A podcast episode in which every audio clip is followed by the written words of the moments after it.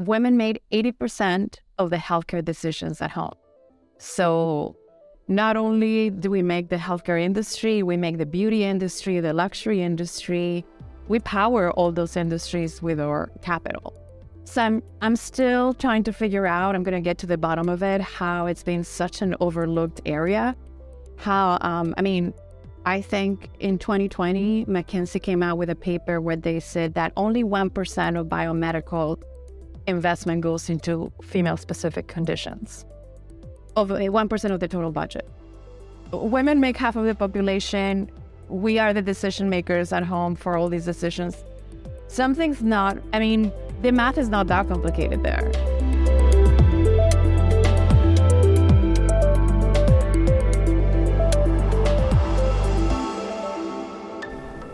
Hi, everyone, and welcome to another episode of the DeSci podcast. Today's guest is Laura Minquini, who is the founder of Athena DAO. Athena DAO is a decentralized community of researchers, funders, and advocates that are working to advance women's health, research, education, and funding. I was really excited to talk to her because there aren't that many people working on women's reproductive health. And Athena DAO is doing it in an amazing decentralized way. So today we spoke about Athena DAO's mission, how Laura is increasing awareness about Athena DAO, the accelerator that she's part of, and what's next on the roadmap for creating more awareness around women's health and also funding science in a decentralized manner. Hope you enjoyed the episode. All right, welcome, Laura, to the DeSci podcast. How are you doing today? Very good. And you? I'm good. Thanks for your time. Yeah, very excited to do this podcast. Yeah, I'm, I'm excited to talk to you. So, um, Laura, why don't we get started by uh, talking a bit about your background first? How did you even get into the world of DAOs and female reproductivity? Um, so I started my career in Web3 or science. I started my career in something completely different, which uh, was fashion. Many years ago in uh, editorial. I was a fashion editor. And when I moved to Europe, I went into the business side of things, marketing, because I, I did go to school for that as well. And mm-hmm. um, I got to do trend forecasting for luxury groups like LVMH. So that was very interesting because I learned how to do go uh, branding and go to market strategies. And um, from that, I had an opportunity to start a company. We were the first um, consumer tech uh, company in the in Europe doing licensing licensed products for Apple accessories. So that was super fun. We did distribution where we had distribution worldwide. We had uh, brands like Pantone, Keith Haring. We were in Apple stores, uh, department stores like Selfridges in the UK, Barney's in the US when there were still a Barney's. I can I don't even know there isn't anymore one. I don't think so. No. So that was great, but um, it was like doing a business MBA. However, I spent a lot of time going to China and I was seeing a lot of what we were doing to the environment with all that overproduction of things that we don't really need and we toss out. And then um, I remember going into factories where I saw some of the women working there and I could smell the chemicals. And then I thought, I can't imagine what it's doing to their health smelling this chemicals day in and day out. I thought about fertility, cancers, and all of this. So it really stayed in my mind. But um, after almost a decade of that, my partner and I, we um, decided to part ways with our own ventures that we wanted to do. So when we sold the company, we th- I was looking for something to do next that had impact. Um, obviously, that could have was sustainable business. Um, I had a lot of tick boxes in terms of not making people consume stupid things, all these st- different things that I wanted for the next part of my career. And I volunteer my dog to retirement homes and hospitals and discover what I call the world of aging. I hadn't been exposed to it because my grandparents actually passed away quite young on both sides, weirdly enough, because um, my pa- and my parents were like tenth in the line of the kids or something like that. So, um, I say discover the world of aging because you're not confronted with what it's like if you're not if you don't see it up front. So I encounter people that where their brain health was perfect, but because they had fallen, they were in these retirement homes and they were depressed. They really did not like being there. So I thought, whoa, you know, we're talking about technology changing everything. We need to change this. So I looked in a market study on the age tech space, and I didn't think that was my jam, simply because I felt it was about keeping the status quo and just figuring out better systems. It wasn't about improving so much what I thought was people's quality of life. Is how do you actually make sure that they are having better life towards end of life? Um, I discovered longevity biotech, and I never looked back. I thought it was so incredible the idea of rejuvenation and um, prevention, preventative medicine. I thought this is like the most powerful tool for us to age healthier. And I know that my longevity maximalist friends, they think that that's not ambitious enough. But I think already if people knew that the potential of longevity is to be able to even arrive at 80 and still have brain function, do, do not have sarcopenia, and loss of muscle mass, or being able to look, look relatively youthful, people would like completely sign up to longevity. In any case, from that work, I figured that one of the things that I could help with in the industry was a bit of the communication and branding. And timing worked out that it was Clubhouse. I managed, um, it was the beginning of the pandemic, managed to, um, because of that, have access to a lot of the researchers, startup founders, and scientists working in longevity. I was hosting a couple of uh, things, um, a couple of talks shows there. That that led to one thing to another. I had a newsletter with our, where I grew our community where we were focused on not so much the longevity, of the science. By the way, I love your newsletter, which is more focused on the very hard science. Mine was more trying to work on the messaging. How do we get the general public interested in it? And from there, I met VitaDAO, the, the crew from VitaDAO just before they launched. So I understood Web3 and crypto in the sense of um, Ethereum, Bitcoin, you buy a bit, you, you know, it's like a new asset class, but I was not sold on the whole idea. Like I wasn't excited about NFTs or trading. Um, I went carefully. And when I learned, when I started contributing to VitaDAO and realized what they had, what they were doing, I thought, okay, this is the best for Web3. Like it's a really good calling card to convince people that there's a lot of value being created here. Um, the fact that they were funding longevity science, which even though now I say it's big, it's still kind of the um, not the ugly duckling, but it's still small compared to the rest of biotech, right? And from that work, I learned a lot about a lot of from reproductive longevity because I interviewed Dr. Jennifer Garrison, and I was shocked to learn so much about how menopause really affects women's longevity. I was more shocked to find out that women's health was not very well funded. And that was the inception to thinking we could do what's happening with VitaDAO or the same model for women's health. And we started with the notion of reproductive health, but we've expanded a bit more, and that's how Athena DAO came to be. And that was a very long story of how I arrived to Web3 and DAOs. That's fascinating. That's definitely quite the journey. Um, I definitely want to go more into women's reproductive health. But before that, for folks who don't know, can you give us a brief primer on what is Athena DAO? What, what are you doing with it?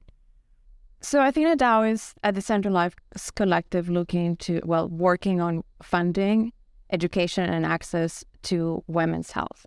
And what does that mean? It means that we bring together a group of motivated people in different sectors to work towards a cause. Our cause is funding, um, get, moving the needle in women's health. And why does why do we need this cause? Because women's health is um, overlooked. I found that also very uh, strange, given that women are very powerful in the sense that they make so many industries with their choices. Women made 80% of the healthcare decisions at home. So not only do we make the healthcare industry, we make the beauty industry, the luxury industry. We power all those industries with our capital. So I'm I'm still trying to figure out, I'm gonna get to the bottom of it, how it's been such an overlooked area. How um I mean, I think in 2020, McKinsey came out with a paper where they said that only 1% of biomedical investment goes into female specific conditions, of 1% of the total budget. Women make half of the population. we are the decision makers at home for all these decisions. Something's not, I mean, the math is not that complicated there. But what we're looking to do is bring funders, advocates, women, patients, anybody mm-hmm. interested in women's health, and the research together in one ecosystem. Um, it's completely different than um, just a foundation or just a fund or just an advocacy group. It's almost like you merge all of it together in one. And that's the role that Athena DAO is playing. And we obviously do utilize Web3 and the tools that it provides to power this ecosystem. That's fantastic. I completely agree, agree with you. It's it's crazy that women's health in general, and I'm sure even women's reproductive health, to be more specific, is so overlooked. And I, I think scientists also talk about this that women as patients in general have been overlooked, and there's more of a push to do that. I'm guessing partially because there are probably way more male scientists uh, than women scientists. So I'm sure that might have something to do with it. Um, yeah, it's the systems that we've built. And I think one of the things that decentralized science um, is trying to work on is changing some of the systems. So it, I, it just only made sense that, that there was something that was created specifically to work on this area. So, shifting gears to women's reproductive health and diving a little deeper into that, you mentioned um, when you spoke to Dr. Jennifer Garrison or you just started looking into the space, it was shocking to you that there wasn't much research eh, done in the space. Um, what specifically surprised you? Were there particular areas of research that um, that that you think were more overlooked, or that you think are exciting in general? So, as I said, I'm not myself a scientist. I couldn't give you the exact areas of research that are overlooked to the T. But one thing that I did learn from my um, scientist colleagues, from Jennifer Garrison, from other researchers that I've met over the past year in this field, is there's not enough basic science. We're not answering questions that just needs we need just answers for, which create not more that puts the first roadblock. So if we don't start with that, then we're not actually solving bigger problems.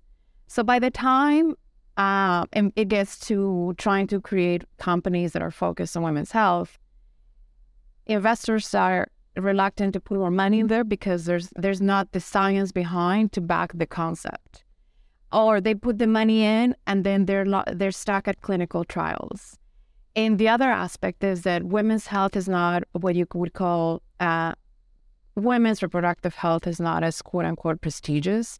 A lot of bright researchers when they're doing their P- um, going into their phd they're going to choose something that they know they can map out a career.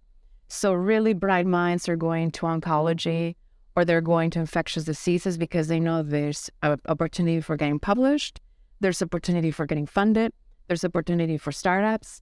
Um, so, you're thinking of your career the next 20, 30 years, you're going to go obviously, you're going to choose a path that you see success. Um, it takes very motivated researchers to that ha- that are working right now in women's health because they know it's a climb up. And it just starts with um, not answering basic questions in science. We don't know how to, for instance, diagnose properly endometriosis, PCOS, I mean, menopause. Women have had menopause from the beginning of time. And we still, the only solution we have is something that just treats symptoms or you know, H, H, um, HRT. And HRT is still contention, contentious because of a study that was done 20 years ago that is proven that it was badly framed and it changed how women were treated, at least in North America and everywhere around the world for the last 20 years. So when you think that we have a big thing in women's health that you hear, everybody makes the analogy to the fact that we already have drugs to um, treat impotence for men. I mean, it was by by fluke that it was found, but we solved that, and we haven't been able to find more solutions for um, menopause. The the other issue is that women's bodies are not only up to women; it's something that society wants to regulate itself uh, as well. Our reproductive system is still regulated by law. I mean, when you, I don't want to, let's not even get into that subject but whether it's fertility shaming, For women that don't have children, there's right now the idea that, oh, it's crazy that we're delaying uh, motherhood. There's um, abortion rights. There is menopause. Some people think that it's a biological process. We should just let it happen. We didn't say that for uh, heart transplants or incubators or cancers. We don't we don't say, "Hey, it's a biological process. Let's just let it happen." We've done so much with science, and you're telling me that we can't do this for women, and it's about choice. In the every in the end, is our choices are limited by science, by law, by what society thinks we should or should not be doing. So it all combined, it creates more barriers for everything that has to do with advancing our causes. It's just how it is. Right, just a whole confluence of factors, it, which is definitely true. So, so what are some interesting projects in the pipeline for Athena DAO specifically? So, um, just to tell you where we are a bit, we started in officially August of 2022. We already have 20 contributors, and but we're three core team members, two in the pipeline to becoming core team members as well, and another 15 contributors. And what we call contributors are people that are on a weekly basis or bi-weekly, monthly. They are working on a project, they're working on something to the DAO, they're presenting, representing the DAO at conferences. Um, and then we have 300 members. We've already done five conferences. And the most exciting part is that we had submissions already for the first round of projects. We focused on ovarian aging, and we already have 10 of them in senior review right now. We did things. That's amazing. Yeah, it's very exciting. I think the proof of concept of what we've done, that there's an extreme need for this, is that we had incredible submissions from incredible scientists and incredible institutions. To me, that's the proof is in the pie in the fact that we're brand new. And because there's so much need for funding, uh, people did decide to entrust us with this. Um, we have different stages from some very early science to equity deals and uh, translational research. We're focused as a DAO right now, mostly on the translational side of things. And that is only because we're only going to market now. It's very important for us in how the, fun- the DAO functions that we have something that has a return for the DAO, so it becomes um, a regenerative system in which we can actually sustain ourselves without having to raise more funds, do more um, membership drives, or um, rely on that. The ideal situation is obviously that on a yearly basis, something comes back to the DAO, and then we keep going that way. And that's how we want. It's a bit different than being on maybe just a foundation or a fund. Because many times when we started, people was like, why don't you just do a foundation? Why don't you just do a fund?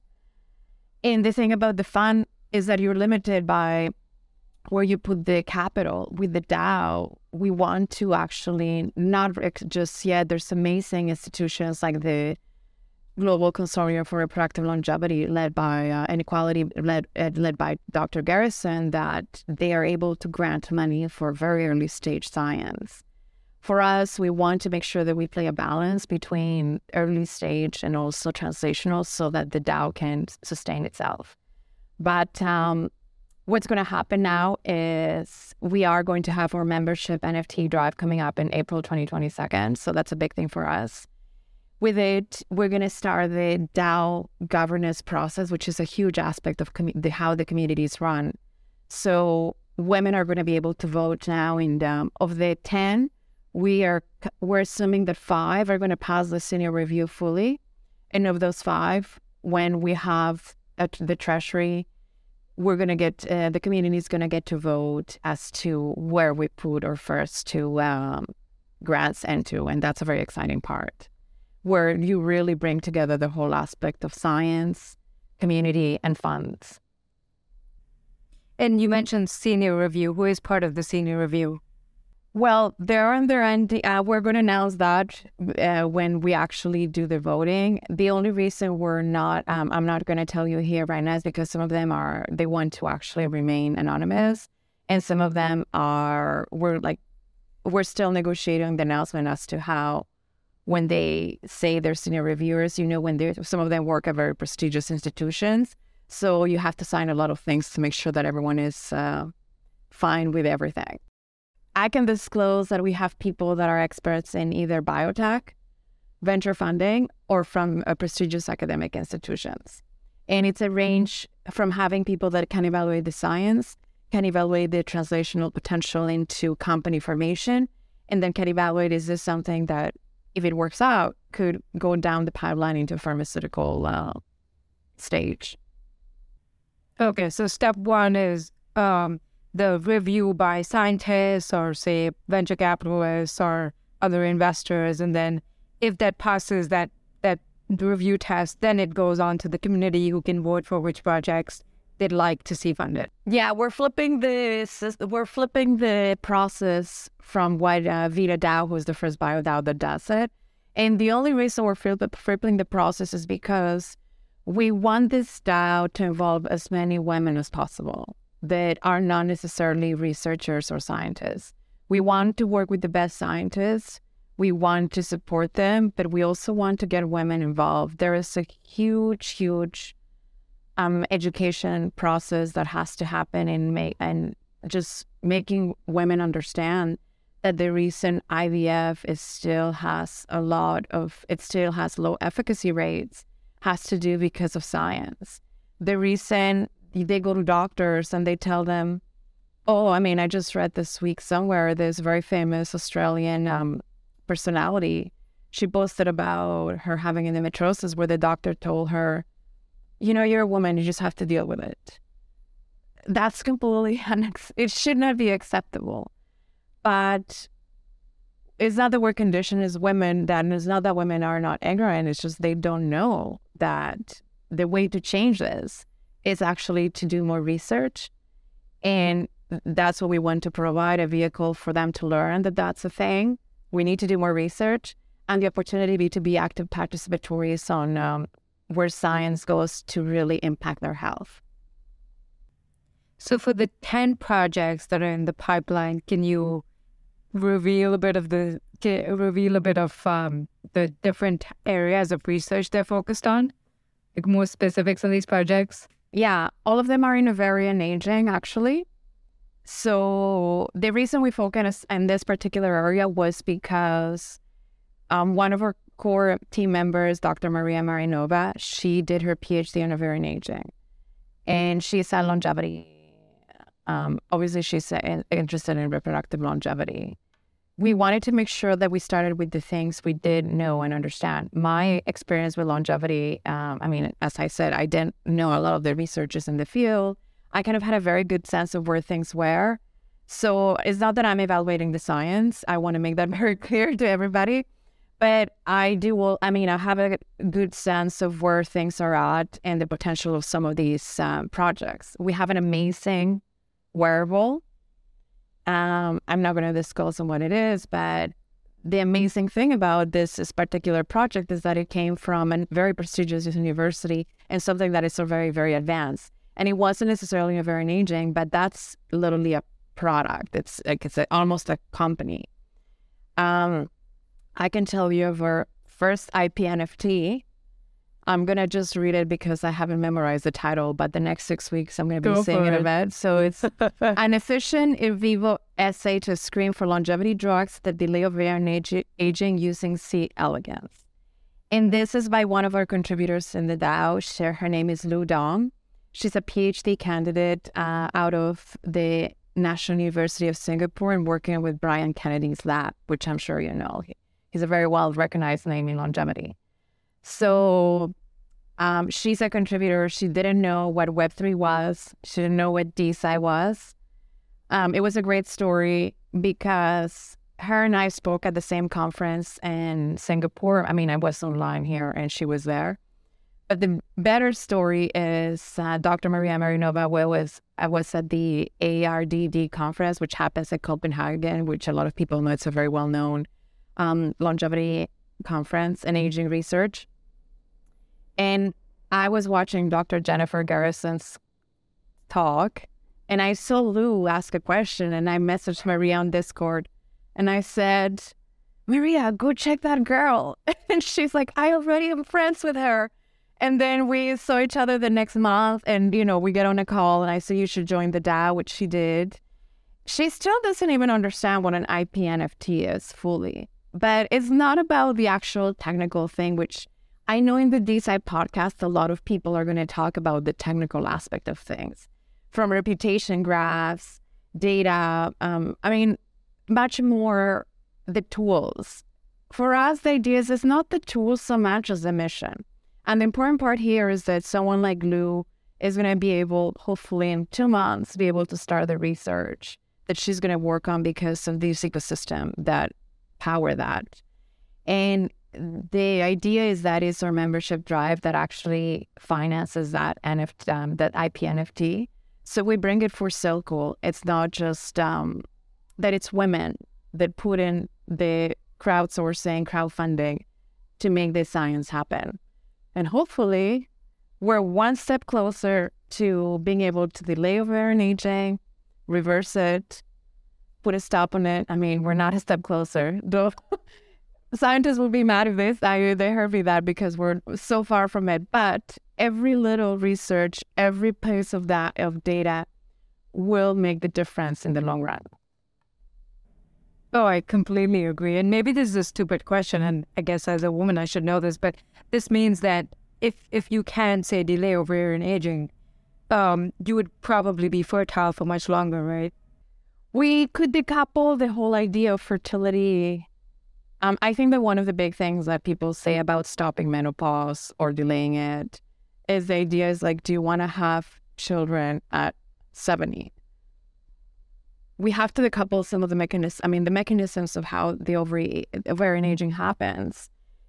We still have to figure out so many things that is not necessarily about the fertility, but about the health of the ovary and this is the most important part it's almost like a pa- it's a factory of hormones that keep us healthy and how do you keep that factory going without losing all the things that you lose when that factory shuts down and i think this is how we have to think of it separately because a lot of the pushback in changing um, menopause for instance is that we are medicalizing it that it's about pharma companies making money. First of all, pharma companies are not even putting money into this. so we need to break that to like that barrier first. And I don't think they're, you know, it's not necessarily because they're bad. It's just because pharmaceutical companies are huge businesses that have to put their bets on science. And we're not investing in the science. So this is the thing. I'm not blaming VCs. I'm not blaming uh, pharmaceutical companies. It's I'm not even blaming anyone it's just where we are. And without having very basic science, we're not able to continue the process. So, menopause, first taboo, first thing we need to say is no, it's not the fact that um, pharmaceutical companies want to create a drug so that they become more rich, because that's not where we are with the funding for this. Secondly, we need to decouple the ideal fertility and um, ovarian aging and making it seem that the mission is so that you can have children at 50 because I don't think anybody wants to have children at 50 if they're not have the energy or the health that you would have when women should have children. Um, it's two different things. I think the main thing is women have to make very big decisions very early age, at a very early stage of their lives. And this does create a huge economic, um, economic inequality and disparity because if a woman chooses to push her career, she's going to go through the process of maybe not being able to have children later. And if she chooses to put her family first and have children, there might be the likelihood that she's not going to achieve as much um, economically in the future. And no one can tell me that, oh, her husband's going to take care of it. The reality is that women still married do retire with less men than uh, less money than men. And because they live longer, there's a higher incidence of women living in poverty towards end of life. So I don't like you can't blame women for wanting to be uh, financially secure and focusing on that. It's mm-hmm. just um, how we are now. So can we create? Can we have opportunities with science to delay that process to make it more efficient? To be able to create more options. And if you want to have a traditional life and have your children at 25, marry, that's amazing it should be just about choice. We should give the choice for women that want to push a career that most women are very wealthy by the time they're in their late 40s, 50s. Imagine how I mean, I think last um, last year, and I'm going to take it to pop culture. Last year, at the end of the year, uh, Jennifer Aniston wrote an article for Allure magazine, which is a fashion magazine. Um, could you believe that I'm talking about a fashion magazine in the DeSci podcast? Probably the only opportunity. Bring everything in. but uh, I want to bring it to the attention of everybody because she obviously is an incredibly wealthy woman and she could have had access to everything that science had to offer. If she very candidly wrote about how, for her, she considered a failure that journey and she did not get to have chill her own biological children, is because that's the reality that women face. No, much, no matter how much money you have and how much success, these are some of the things that we haven't been able to work enough on, and it's simply because we don't have enough science. And I can guarantee you that if we figure it out, if what people cares about business, there's a huge, I mean, there's an, a huge opportunity here with 50% of the population who, as I said earlier in the chat, women are very powerful when it comes to making decisions at home. So if you actually gave them things that they wanted and needed because they could fulfill a lot of their personal dreams or f- their health wishes, imagine how huge that industry would be. Yeah, it's definitely a trade-off for women, which is which is sad because, as you said, science hasn't caught up. But I like the distinction you made there between just fertility and ovarian aging, um, because I, I, think the first thing that comes to anyone's mind when you think of ovarian aging my mind was mm-hmm. fertility. But I think what you're trying to say is that, like, yes, fertility is obviously one aspect of it, and it's a huge aspect given the trade offs women face. But then, just beyond that, the aging of the ovaries, even after you continue, to, even after you stop being fertile, is important. Like, can we slow that, delay that? Because it's a huge driver of aging in general for women. It is. Is that the right way to think about it? Well, think about it. So, biologically, we are living longer because we had vaccines, we had antibiotics, and we had clean water. So, those are all things that happen because of science. Um, I mean, our lifestyle changed in the post industrial revolution. There was a change into white collar jobs, a lot of things. But women's biology has stayed the same as in cave times. Um, before, when women had menopause, let's say if at the turn of the century you were dying at 50, you were dying a couple, you know, maybe during menopause, a couple of years after menopause. I'm not sure. I have to say that I'm not, I haven't read the literature if menopause has also changed when women are having it, because I know that um, young girls getting their periods has, has changed over the last decade. It's um, actually started at a much younger pace. So I have to actually read up on that. But if as, on the assumption that menopause still happens in the late 40s, 50s, that meant that women did not have another third of their life post menopause. That's a lot of life. Post that factory of hormones that have powered you into that work with your a lot of other mechanisms in your body. So it's a matter of longevity very it's a matter of like women's longevity that it's huge. Yeah. So on the Athena DAO aspect um, a scientist coming to Athena DAO versus the traditional science funding um, how do they decide and why would they decide to come to Athena DAO versus going some other route? Um, they're going to every route. This is the thing is that we're not like their only thing um, every scientist I've met, they're so busy writing grants. They're so busy chasing capital. It's not because we're the only option. We're really only a small part. Um, there's just such a need for funding that, of course, they're coming to us too. And our check size are not going to be that big at the be- uh, at the beginning. I mean, some of the funding goes up to a quarter million dollars. Science is very expensive. Some things can go, you know, um, I there are research, um, senior researchers that their budgets are like $1 million or more a year, right? But they have to ra- write huge grant proposals. Obviously, they have labs. what we can provide right now, and hopefully in the future it'll grow into more, it's a very tiny piece of the equation. And they're not coming to us as a preference over something else. They're coming to us because they need to chase capital. And we're just, we could just play it and complement that equation for them.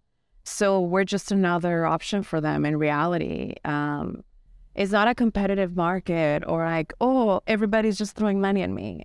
if I choose Athena DAO, it's because I really like them. No, it's uh, right now as it stands, researchers and scientists have to chase money. And I don't think it's only in um, reproductive health or women's health. That's just the reality of academia.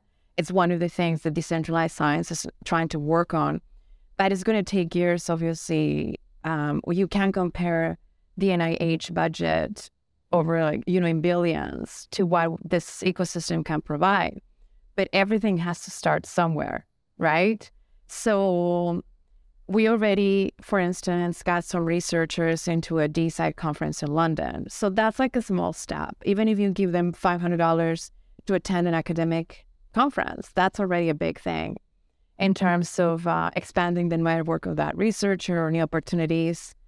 Um, hopefully this year and we'll be able to sponsor a couple of academic conferences, which will be a big thing for us because also getting researchers into these um, conferences so that they can present their work, so that they can meet other researchers. But um, we're just providing. We want obviously we want to work with everyone in that's already done so much work ahead of us. Um, it's still such a nascent. I wouldn't say industry and it's not nascent in the sense that we're just getting started. There's so many people that have done so much already. It's just, it's not like oncology. You know, that's what I say to me. It's not like oncology. It's not massive conferences with big speakers and bringing ex presidents to talk about the fight on cancer. It's still, um, I think, at the beginning in many ways, and so many great people have paved the way it's just now about providing just one more mechanism that keeps the the ball rolling.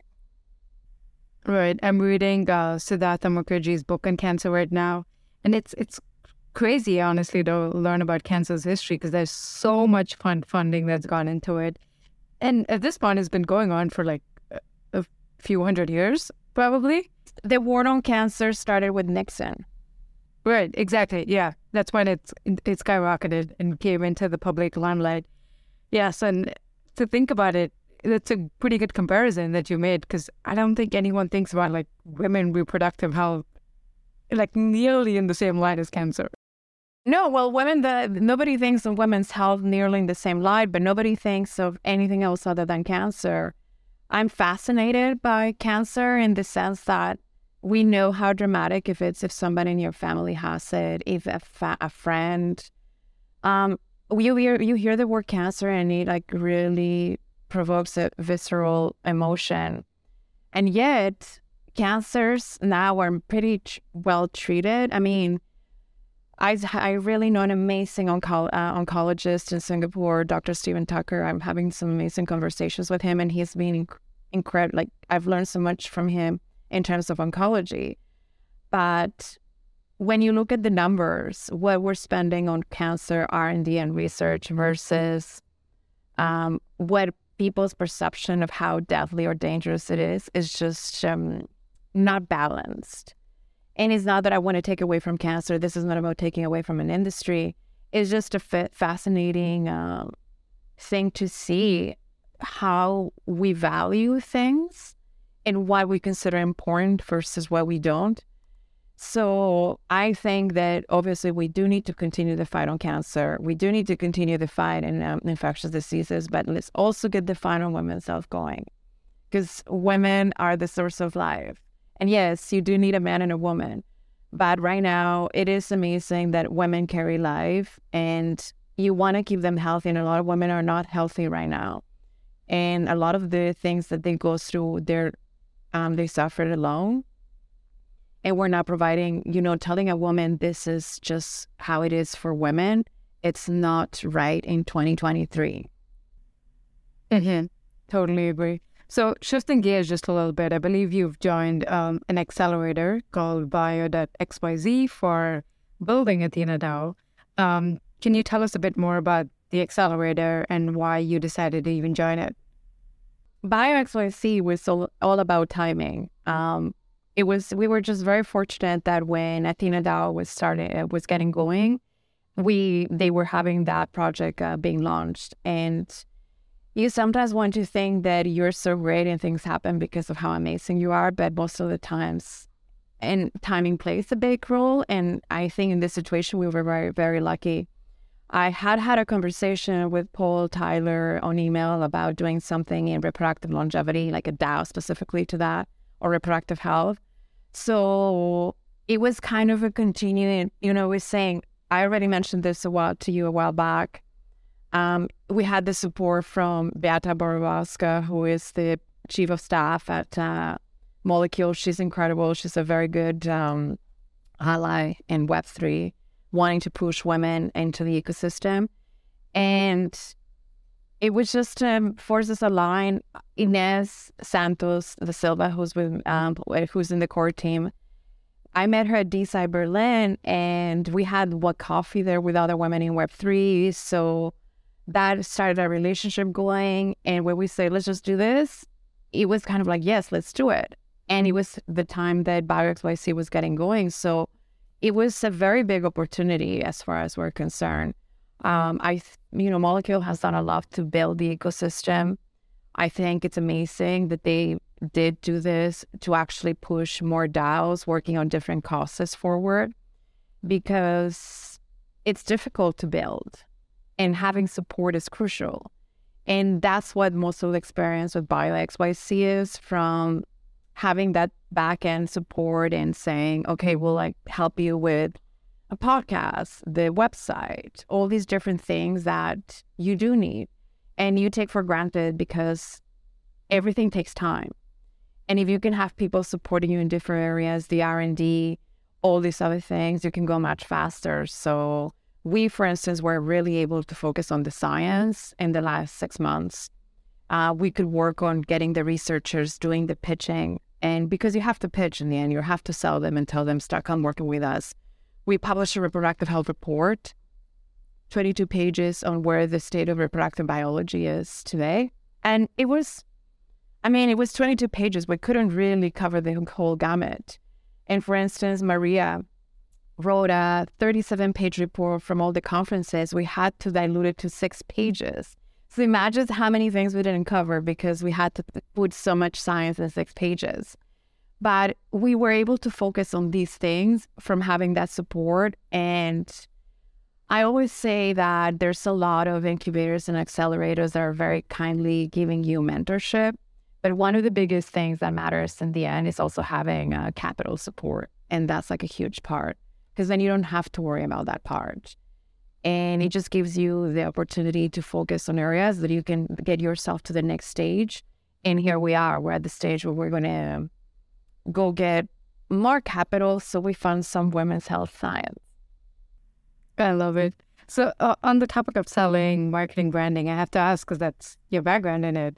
Um, are there any unique strategies that you're using to raise awareness about Athena DAO or just bring more people to help you.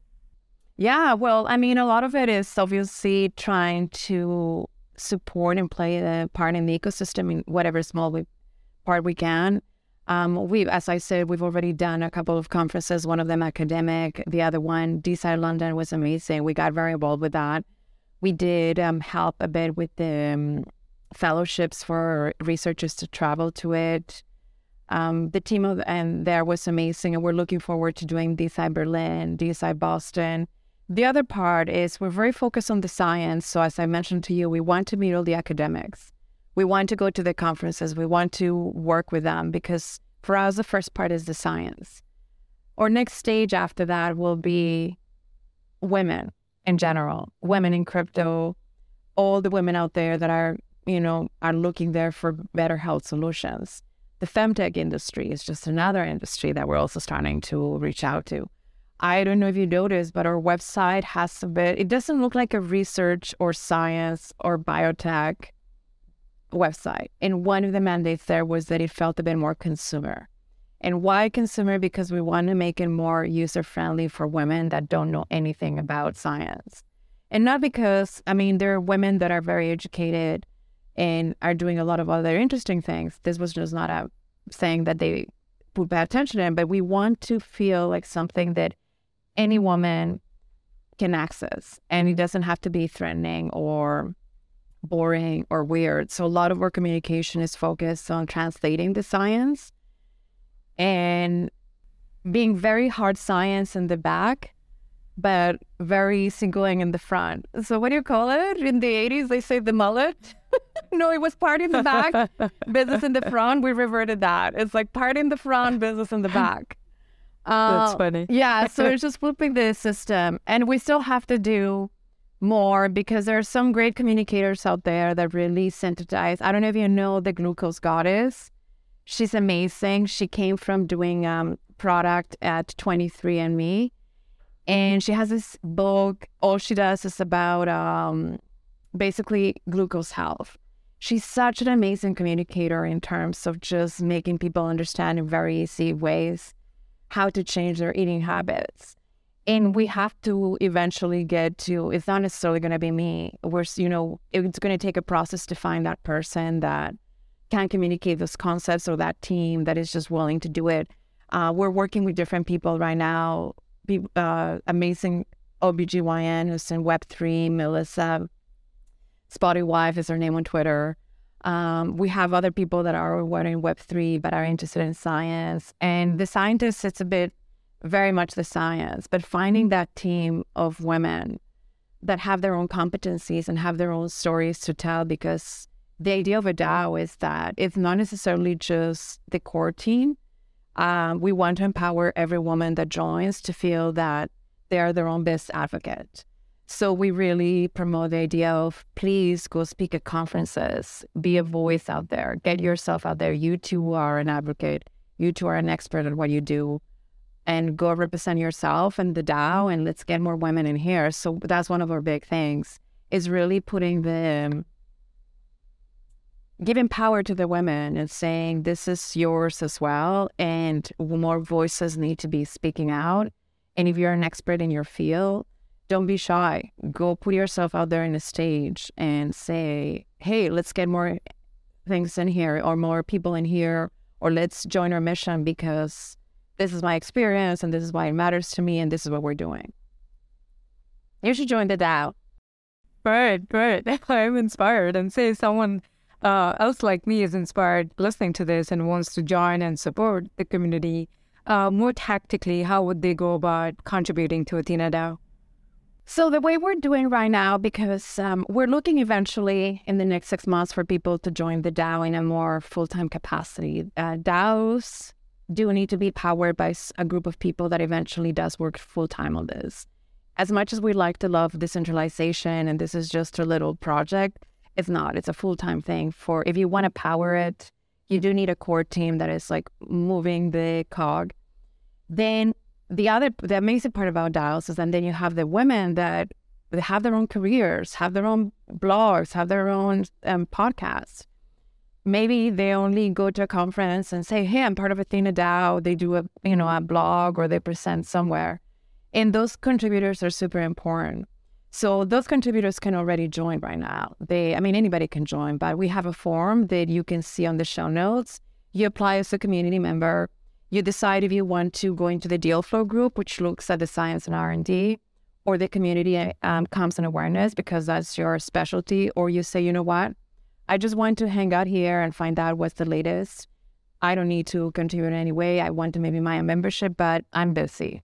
Um, so it's your choice what you do. And once you're there, um, right now, the mandate is we meet all first 100 contributors. So between Ines, myself, and Maria, we do the like onboarding calls so that we get to meet everyone and know what their story is and then figure out, oh, well, we have this project or that. And then I have a really great story because we had a contributor that joined uh, two weeks ago and just as soon as she joined, she ended up representing us at ETH Denver. Like she made a she gave a presentation for the DAO. That's amazing. Yeah, it was inc- because she is an expert at what she does. Her story was amazing. And I said, go tell your story. I mean, I can tell you the basics of where we are, but if you make this about your story, I think it's the most important part. And I get messages from people saying, she was incredible. So um, Amy represented, Amy Sands, she represented us at ETH Denver. And it was just a matter of taking that moment to, um, you know, being remote, it's a great thing. It's also a weird thing because you do need to take the time to meet people, uh, have that conversation. Text messages or writing doesn't really capture things. And once you hear a person's story, you always think, oh, they'll be great for this or that. And that's the approach we're taking right now, trying to really make it um, about everybody feeling that there's voices and people behind or around. We have community meetings every three weeks so that people can drop in with you know faces. We talk about everything that we've accomplished and then any ideas. We really want to right now push women being their best representatives. Like amy, amy it was able to do this um, we have a couple of people melissa who's going to do miami nft she's going to be at south by southwest um, there's a couple of researchers that are going to do something in Germany later in the year. We have an event at DeSci London with somebody else who's there. So if you want to do something in Miami, just wait for Love the Forum. Fantastic. Okay, okay, I love it. No, I love how you know that there are like all these people contributing, and like you said, everyone has the autonomy to just represent Athena DAO and spread the message. Um, Okay, so my final question to you is if Athena DAO is uh, successful, what mission would you be solving for?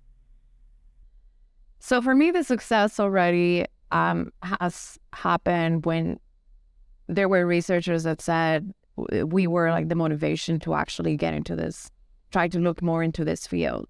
That was like a big moment for us when somebody, I'm not going to like name drop, but when he messaged and he says, you know, it was like one of the motive, like what you guys are doing was one of my motivations to actually start looking at this more closely. And it's a very well known researcher. So that already is success when you know that somebody is motivated to do this. For instance, success is having somebody like Lu Dong discover what Web3 is. Because regardless of what happens to the DAO, I do hope that in 10 years her career has gone so far. Um, success would be that maybe one of the women that we work with wins a Nobel Prize for discovering, and not necessarily related to the DAO, but that you know you played a role in that from whatever little thing you did.